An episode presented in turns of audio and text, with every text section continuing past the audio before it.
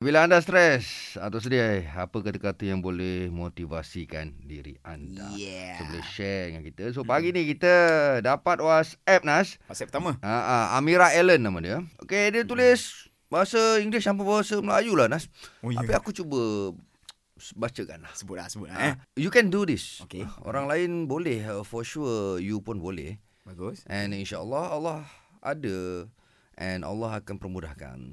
He will help you to get through this. Okay, insyaAllah. And then stop dulu apa yang dibuat. Okay. Duduk and rest mm-hmm. and buat something yang boleh help myself untuk relax. Boleh. Okay. Read an inspirational book ke nak cari balik motivasi tu. Hmm. Uh, sometimes uh, call kakak saya. Uh-huh. Nak call mak, mak dah meninggal. Inna lillah wa inna ilaihi raji'un. Dengan suruh kakak kejap je boleh bagi semangat. Allahu akbar. Ha ni kata-kata ni kata-kata dari Amira Allen. Sian. Sedih pula dengar cerita Amira Island. Yalah pasal Tadi. mak dah tak ada kan. Mm, mm, mm. Mungkin dia ada kakak dan harap kakak juga dapat bagi motivasi dan sentiasa layan adik dengan baik ah eh. Ya Syua. Untuk Amira, kami doakan dari jauh. Insya-Allah. And your English is getting better.